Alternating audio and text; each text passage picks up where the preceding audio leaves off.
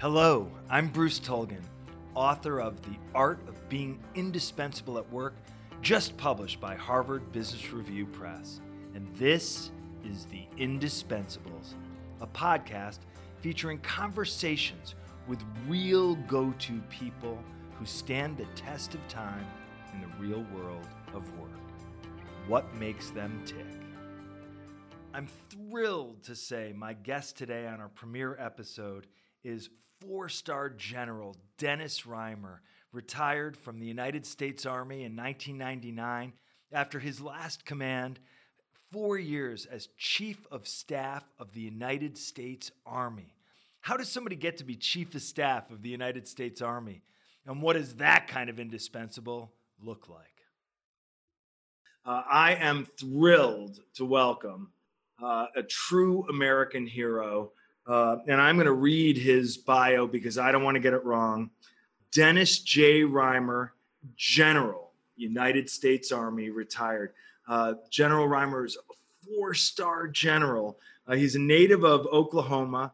He graduated from the United States Military Academy in 1962.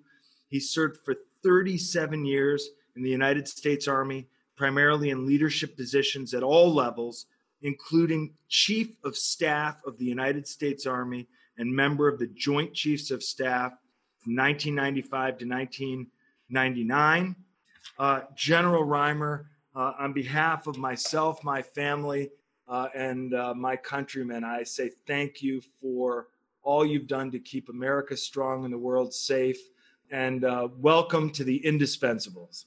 Thank you very much, Bruce. It, it's, it's very kind of you. And I just simply say it was a labor of love for me. I believe that. And um, I, I know that you are uh, a mission driven person.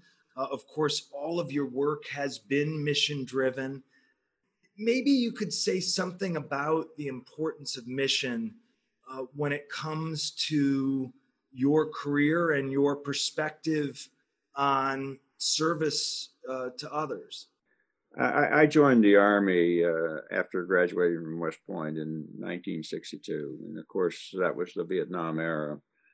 And I stayed in until 1999 and I always talk about the fact that I was a member of three uh, different armies, uh, all American, each different.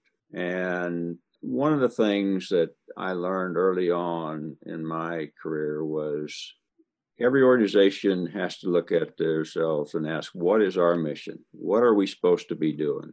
There's a great book written by Peter Drucker, which calls the five most important questions you'll ever ask about your organization. It talks about the mission, the plan, who are your customers, those kind of things. And uh, that has really helped me uh, as I've gone up the ladder. It's helped me even more. I always talk about good organizations are mission focused and values based. They know what they're supposed to be doing, and they do that, and they get, gauge themselves or they grade yourself against that mission. But most importantly, they have the values that that are so important.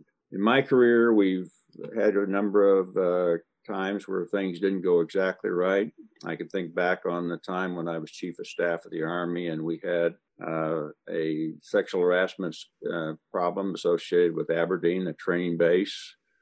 And the institutional response to that was to sit down and figure out what are our values. We, we came up with loyalty, duty, respect, selfless service, honor, integrity, and personal courage. I know those because if you take the first letter of those those values, it's leadership. And I think it's really all about leadership, understanding their values and leading their value, living those values. If you look at what's happened to us today, I would just say to the police force, you need to have your values. You need to have those values out there that uh, you live by. And if we had those values, then maybe some of the bad things that happen every once in a while wouldn't happen. So I'm a real a firm believer, and it's proved out in my career that you've got every organization's got to know the mission. Every person in that organization's got to know what that mission is, and then everybody's got to know the values. It's not just knowing them and being able to recite them, but being able to live them day to day. That's so very, very important, in my opinion. Where does integrity fit in the sort of nexus of mission and values? what role do you see for integrity, basic integrity? Basic integrity, it goes back to my time with uh, at West Point, and it's doing the right thing. There's a part of the cadet prayer that says, Help me to choose the harder right instead of the easier wrong, and never to be content with the half truth when the whole can be won.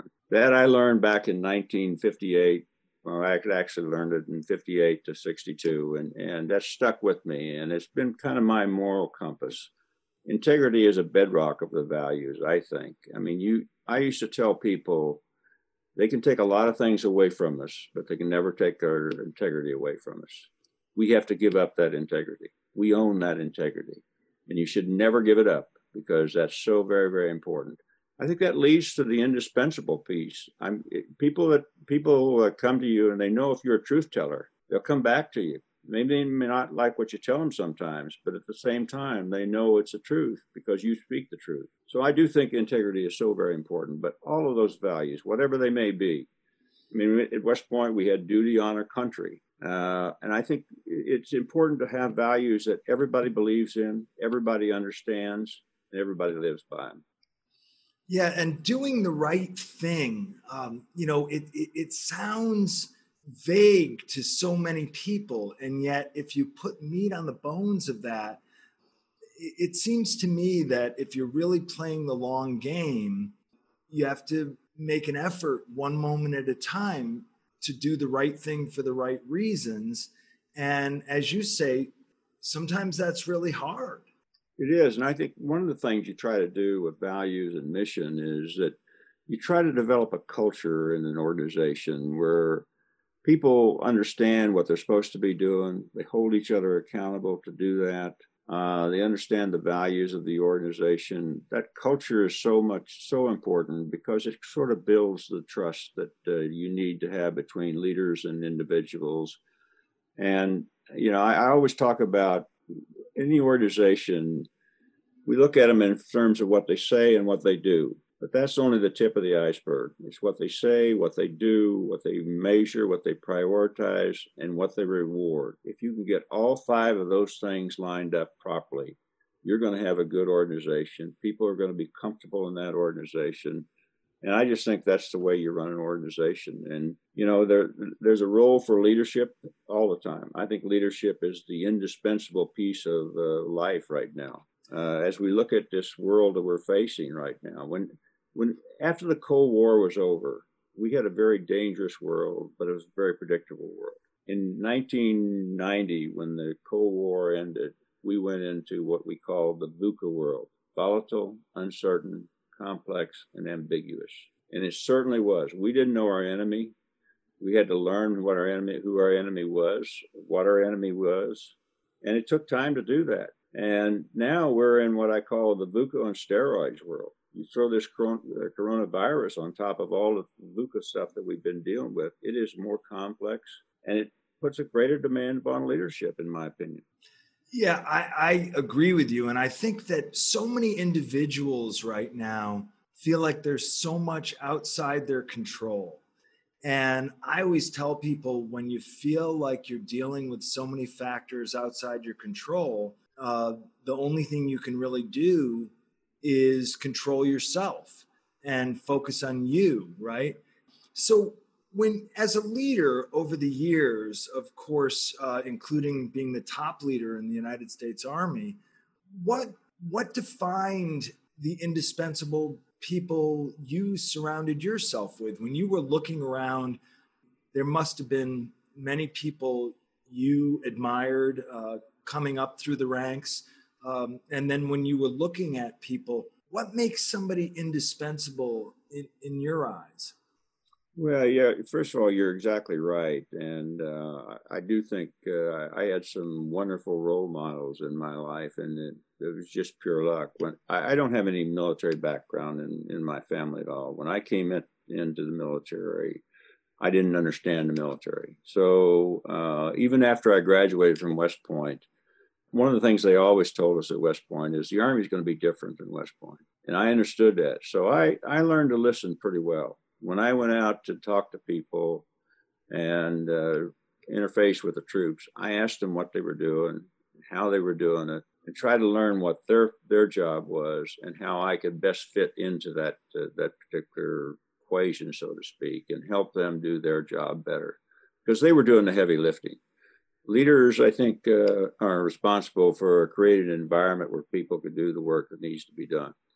In my uh, career, I, I interfaced with a number of people fairly uh, closely. Uh, I was lucky enough to work for General Creighton W. Abrams when he came out of Vietnam and he became the chief of staff of the Army. I was selected at his age, so I spent uh, a couple years there working for him before he passed. And uh, I, I admired him so much because he came out of Vietnam. We knew we had a lot of work to do. We had lost the support of the American people. We had to gain that back, and we had to become a fresh professional organization. And General Abrams was just rock steady on that. He said, We're going to fix tomorrow. We're going to be better tomorrow and not worry so much about trying to make yesterday perfect. And I think he did that. He put us on a, on a, a, a path where the mission drove us and what we did. We went back to the mission was to defeat the Soviets on the plains of Europe, and that drove everything we did. American people gave us uh, uh, some money to get good equipment. We had a Big Five program to provide tanks, helicopters, Patriot missiles, those kind of things, and that helped us to get the tools that we needed to fight. Um, and so, I his his determination to stay the course when a lot of people were advising him to do this or that, he said, "No, we're going to become a professional force," and that get, got the support of the American people back.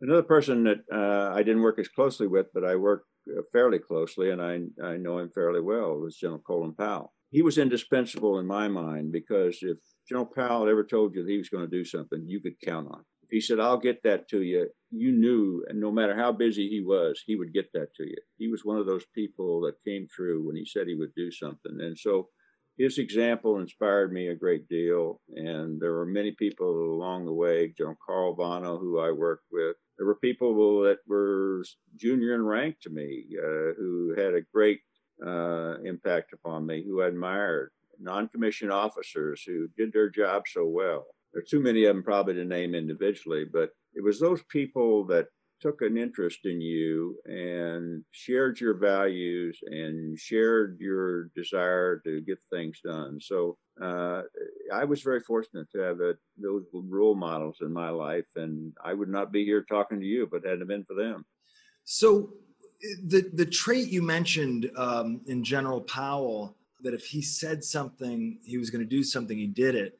It sounds so simple, but people struggle so much with overcommitment. People are so busy, they have so much to do in so little time. And yet, you know, some people they think, well, indispensable means the person who says yes, yes, yes. Um, how much is that the common denominator?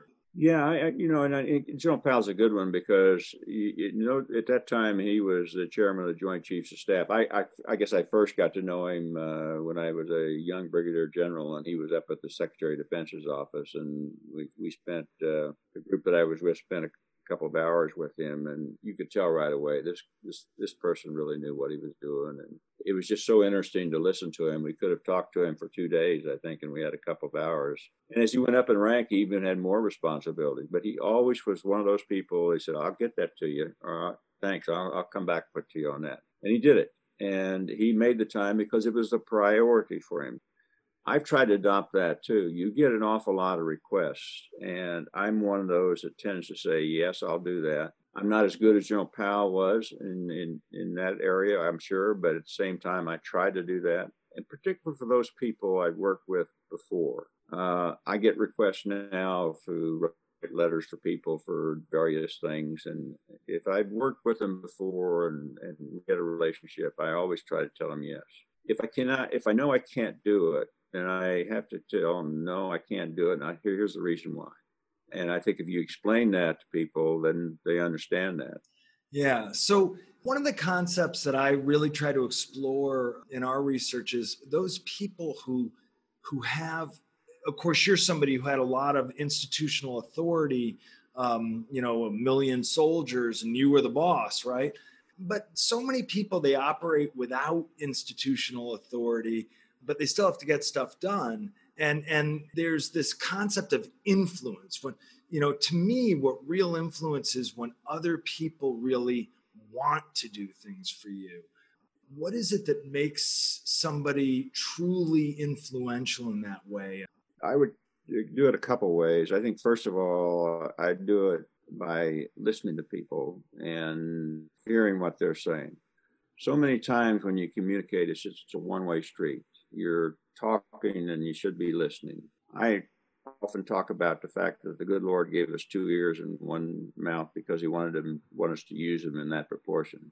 So many people don't do that. They're always on transmit. They're never on receive. So first of all, listen to people, and then find out who are really the experts in, in the area that you, that you uh, need expertise in. I don't think I ever entered a uh, room where I thought I was going to be the smartest person in that room. My job was not to be the smartest person in the room. My job was to find the people who had that knowledge. And so I think if you're looking to to be uh, influential, know your business, that piece of business that pertains to you. So many people want to look at how you run the army, and I'll go back to my time and two times in the chief of staff's office. One with General Abrams, I thought those those those uh, decisions were going to be so simple, and, and from my perspective, they were. I didn't have the responsibility to make, and I have I watched them being made. When I got on the other side of the door and became chief of staff 20 years later, I found those were very difficult decisions.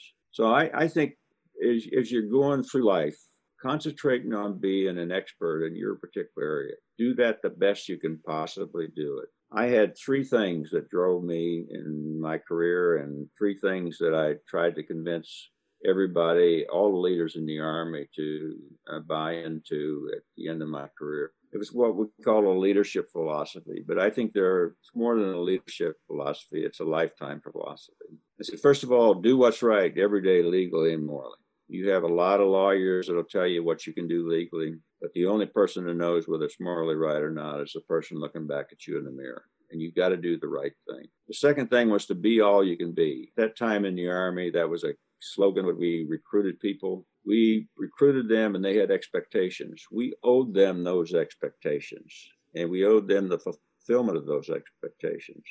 And I also challenged all the subordinate leaders to be the best they could be also.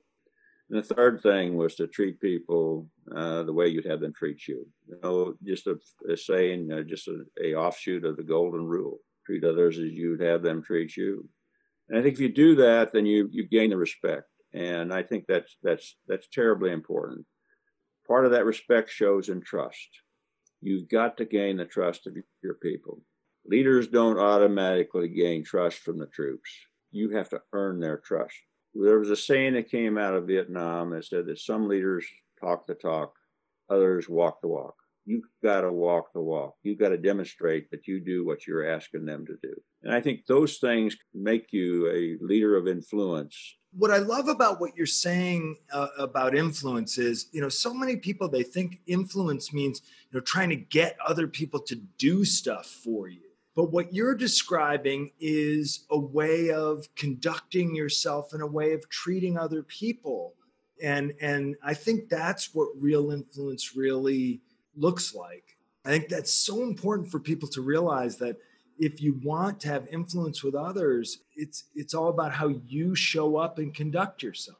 Well, it is, and I think what you end up doing in all organizations, and I, I, I talk the Army all the time because that's my uh, my background. But what you're really trying to do is to, from the highest level to the lowest level, or from the lowest level, the squad, the platoon, the company, the battalion, the brigade, the division, the corps, you want all of those teams pulling in the same directions. The uh, uh, foundation of that, the cornerstone of the foundation are your values and the objectives that you come up with and the individual performance objectives are all oriented towards that mission you have to accomplish. And when you can do that, then you start getting a great organization. But I think it is really about building teams. And the real the key thing is that they have to trust each other. All the members of the team have to trust each other. Uh, Special Forces is such a great organization because they have trust in each other they take their job very seriously. They're all experts and they know what needs to be done and they're going to go uh, do what needs to be done. people do things uh, beyond the realm of uh, what you think is possible because they believe in the organization, they believe in each other. And I think that's really important to, to have in any organization. We're not, we're, we're in this together. And no matter what the problems are, we can get through those if we do it together.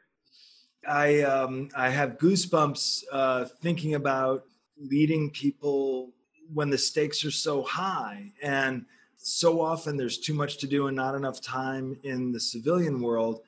But it must be a special kind of pressure when there's too much to do and not enough time or resources and lives are on the line. Well, I think there's always a, an issue about prioritizing. And uh, I think that's what leaders can do and, and say, okay, these are above the line tasks. We've got to do these. If we get more time, we're going to do these kind of tasks. But I think you have to prioritize. And again, I think your mission, when you do a task analysis of your mission or what you're trying to do as a, as a civilian organization, uh, I worked with uh, airplane engine building companies, and you know their product is to build engines, but it's not just to build engines. What they are doing is providing mobility to people across the United States to move across the world, so to speak. And there are certain tasks that have to be accomplished in order to do that. So I think it's really important to look at what you're supposed to be doing, the task associated with them. Those are the most important things you have to do. We never have enough time, I don't think. I mean, you know, we had a saying in the Army, as facetious as it is, we used to say that the Army never has time to do it right, but they always have time to do it over again. Sometimes that was the case. Yeah. And so, what happens when you're in the moment and lives are on the line and you can't do everything? You know, I was talking with an emergency room nurse the other day, and she was describing the triage process but military leadership, because you anticipate uh, being in combat and you have to anticipate the unexpected occurring, how do you teach people to make those decisions? I think the key on that is the training, and uh, I I really uh, resonate with the, uh, the emergency room nurse that you talk to. Those are tough decisions. Those are really tough decisions, and I think the way you try to address having to make those decisions is in the training that you conduct. We in the Army spent a lot of time training, and some of the training early on was not very good. We went to a training center concept where we had a national training center and we sent people out there to be trained. In realistic battles, uh, we had it all instrumented so that we could tie it determine the results of that battle based upon the action that people took. Initially, people would say, Well, no, I don't think it went that way. And then we had observers, controllers out there who were observing that, and they would roll the tape and show that it did happen. And so you stop the sniveling right there. And people said, Well, I guess I did make a mistake there. I'm sorry. I, I let my people down.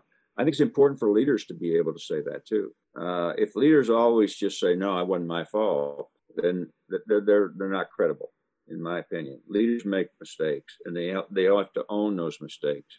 I always say that a mistake is not a failure unless you fail to learn from it. And I think what we have to do is learn from the mistakes we make. You make them in the training area, then when you do it for real, then it's a lot easier to handle that type of thing. And you, talk about learning from mistakes, and, and I'm glad you mentioned that because I think one of the things that um, that I find really interesting and applicable from military leadership practice is the after action review. Yeah. Um, can can you explain that? After action review is a way of looking at what happened and why it happened. We have in, in the Army now a situation where the mission's not over until we do an after action review. When we changed the Army in the 1990s, uh, we did a number of after action reviews as we got to different uh, decision points. And basically, what we did is said, what did we, what did we set out to do? How well did we do it? Where were the challenges that we didn't meet? And what can we do about that? It, it's, it's a way of learning from your the situation, and everybody participates in it. So everybody's involved at after action reviews at different uh, levels of the Army. And so each organization goes through that.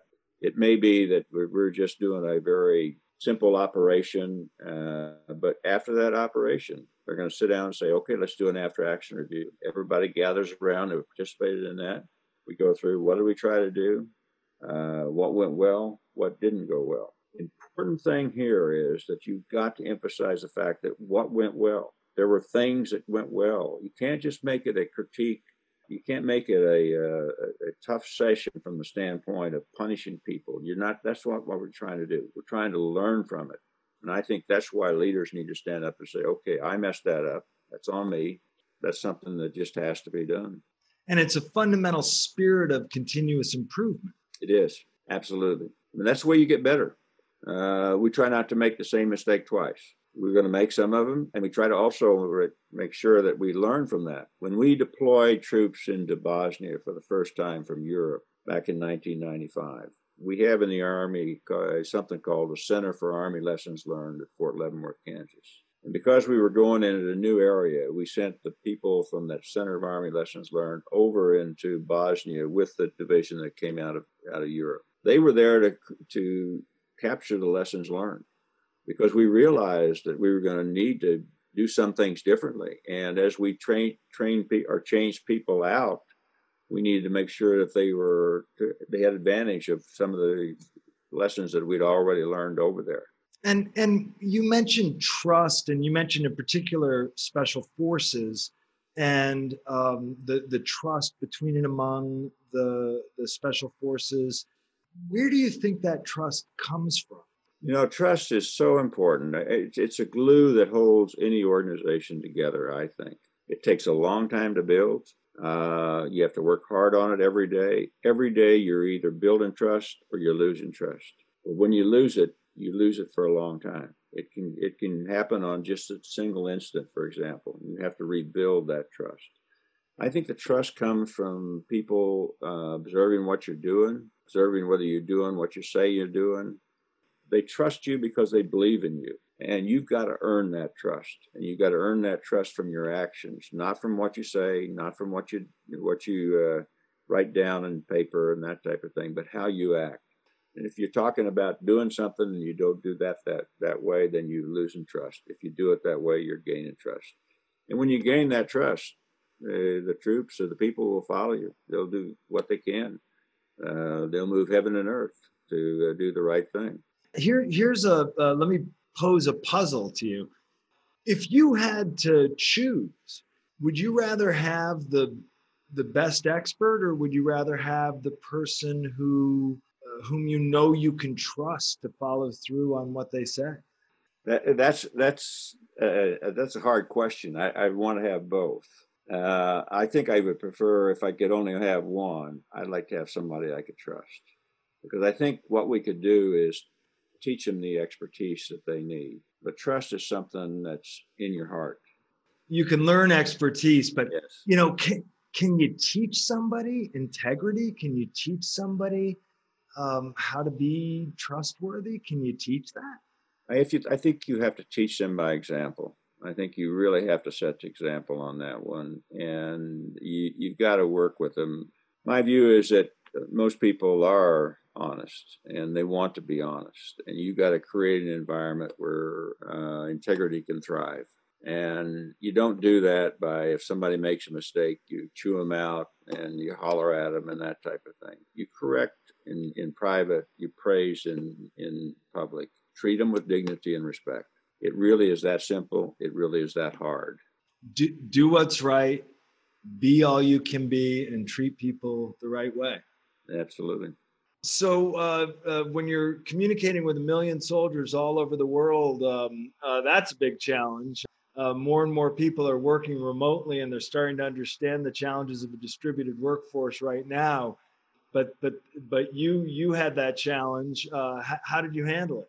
You know, the fact that the world is changing is not new. It's the rapidity of the change that really we have to deal with. And so there are things happening so fast. And if you just go through the normal standard communication means, it takes a long time to get to the people. One of the things I found when I went back to the Pentagon for the last time was that I wanted to find a way to communicate with the strategic leadership of the United States Army. The United States Army at that time had somewhere around 300 uh, general officers scattered around the world Europe, Asia, United States, uh, just about everywhere. And I, I, couldn't figure out how to do that. And at the same time, I, I knew that I was on a, uh, a four year plan here where I needed to take care of myself so that I could make it through four rather demanding years, and I needed some exercise.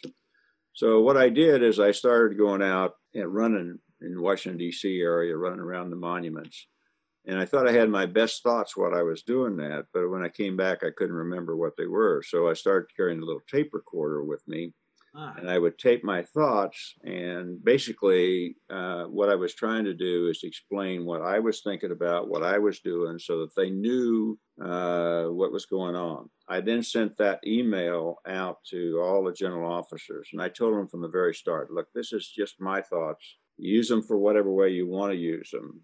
But I want you to know what I'm thinking about, what we're doing, and uh, so you have a feel for what's going on that became a bestseller, quite frankly. And when I would go back and talk in person to uh, the, the leadership, and I did that uh, uh, every 30 days, I'd have a group come into Fort Leavenworth and we give them some what we call pre-command training. And one of the things I did was go down and interface with them. And you get questions on your random thoughts while running, is what I, what I call that and uh, so it was a good good experience from that standpoint. I got to the point where I was comfortable enough with that that we were going through how we uh, evaluate our officers, and we had to change the evaluation system because it was gotten inflated, and people were concerned about zero defects and that type of thing. So.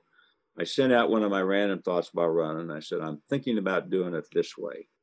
Come, give me your thoughts and uh, when they came back, uh, I thought they had a, a, strong case to do it another way. So I did it that way. And it worked out very, very well. But that was just one way of what I thought was a good utilization of my time. Uh, it was important for me to uh, maintain my stamina, and I got a lot of uh, joy, enjoyment out of running and, and uh, it worked out very well. And, but I think you have to find some way to communicate what's going on because if you don't communicate, then rumors get started and people go in different directions sometimes. So uh, finding a way to communicate. I tell people in a changed environment, you cannot over communicate. It's almost impossible. So find a way to communicate with your people, tell them what's going on, and uh, they'll appreciate that very much, and they'll they'll work harder for you. General Dennis J. Reimer, a true American hero. Thank you so much for being a guest on the Indispensables. It's a pleasure to be with you, Bruce. Next week, I will be interviewing Dr. Lisa Wolf, who is Director of Research at the Emergency Nurses Association, an experienced emergency room nurse, and a scholar in her own right. If you liked this episode, please subscribe and leave us a review. Any little bit helps to drive us up the charts. You can also follow us on Twitter at goto underscore podcast. That's at goto underscore podcast. You can learn more about go-to-ism and the techniques which make indispensable people stand out in their jobs and careers and lives in my new book, The Art of Being Indispensable at Work, available now from Harvard Business Review Press, available wherever books are sold. If you're interested in bulk orders, please check the show notes for more information. And finally, you can learn more about our work at Rainmaker Thinking by visiting us at rainmakerthinking.com, by following me on Twitter at Bruce Tulgan, or find me on LinkedIn and Facebook at the links in the show notes. Until next time, stay strong and be indispensable at work.